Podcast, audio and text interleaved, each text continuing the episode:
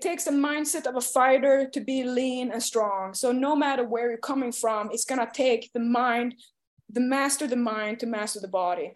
And if you've ever been into MMA and or kickboxing, I've been doing that in sparring. You know what a sparring feels like. You're going in there the first round, and that's almost like the warm up. After that, the real work starts. That's mm-hmm. how I have with the fighter life and how fitness life in general.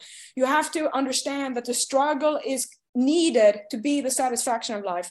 Yeah. So when you don't see the struggle as something you want to end, the whole like there's a reason to to live it. And the build and burn life is the same way as everything else in life, and ups and downs. So when you understand the whole point of life? Like how do you actually love? How do you enjoy fitness life? What is the purpose? What is the how do you make it so it's sustainable? You find the way to love fitness life and that is to understand what it entails.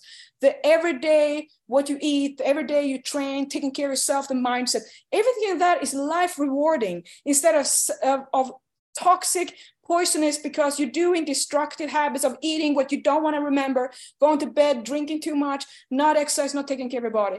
So it takes the mind of a fighter to be lean and strong or to change where you're coming from, from taking from one environment, product from an environment to a new one.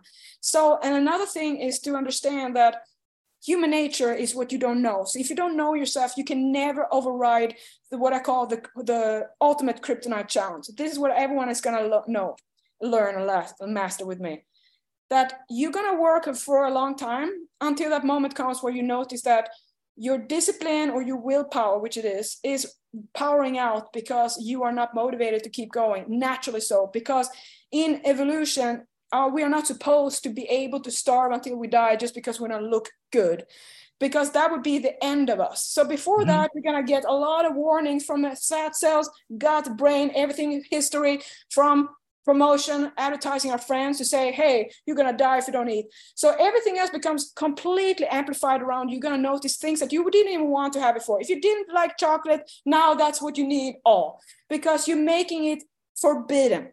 And what is forbidden, you want more. Just like wanting to go and stray on your spouse, you shouldn't do that, but you have that craving, but it's forbidden, forbidden, forbidden, right? So that's what people do. They're trying to make all prisons to keep themselves in society where you should be this way, but everyone crumbles under pressure. So that's what I teach people to know who you are, stand up for yourself, fall in love with fitness life so you never fall off. Because here's the thing